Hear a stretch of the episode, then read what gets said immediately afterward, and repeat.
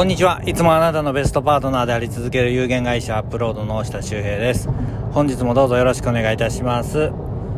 えー、今日のテーマ〇〇には、えー、気をつけろというところなんですけれども、えー、〇〇っていうのが、えー、とエビデンスの出てないものというところで、えー、エビデンスの出ていないものの情報については気をつけろというところについて話していきたいなと思います。はい、えー、と最近その、まあ、一番代表的なところで言うとコロナ、えー、新型コロナウイルスなんですけれども、えー、と最初の方のそのテレビ番組の情報からすると内容って結構変わってきていると思うんですね。最初は、まあ、例えばアビガンがすごく効くよとか、例えば、まあ、あの中にはお茶がすごく効くぞとか殺菌作用とか、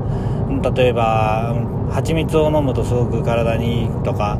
あまあ、体にいいのはちょっと違うのかもしれないですけど、えー、例えばプロポリスなんか使ってると抗体が強くなるので、えー、いろんな免疫力が上がるから体にそのコロナウイルスが感染しにくいとかっていうあの仮説はすごく立てれると思うんですけれども、そのテレビ番組っていうのはその仮説を立てたことですごいな、そうかもしれないねって思う人たちをこう誘導するっていう目的ではなくって、視聴率が取れたらいいんですね。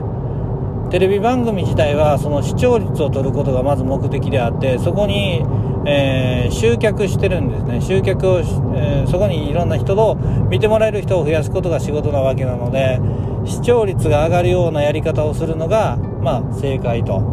ただ、えー、正解であってそれが、まあ、イコール正義ではないっていう部分でエビデンスの出てないような、まあ、エビデンスあの根拠なんですけれども、根拠の出ていないようなものを、えー、平然と流している実態があります。なのでコメンテーターが面白おかしく自分の見解個人主観を述べていることで、えー、とそうかもしれないと思うことも結構いろいろあると思うんですけれども、あの情報をねそのまま鵜呑みにしてしまうと、どこどこ評論家が喋っているからそれがあの正解だって思っちゃうと、えー、痛い目に遭うぞっていうところで、まあ、注意喚起じゃないんですけれども、自分もしっかり考えた上で、えー、しっかりとした行動していただくことっていうのが、まあ、今後の社会に必要なんじゃないかなっていうところで話しさせていただきました。もちろんのことなんですが、ご存知だと思いますが、私は、えー、例えば、えー、食品評論家っていうふうに名乗り出たらですね、明日からでも食品評論家なわけですよ。なので、えー、評論家だとかコメンテーターの人もそうですね、例えば研究者とかね、なんか、えー、国家試験取って、あのー、そのね、あの原理を元にこう発表している人とかとはちょっと若干違うので、そういったところも踏まえてテレビを見るのであれば、いい情報か悪い情報かっていうところをしっかりかき分けていく、まあ、感性というかそういう知識とかっていうものを持つ必要があるような気がします。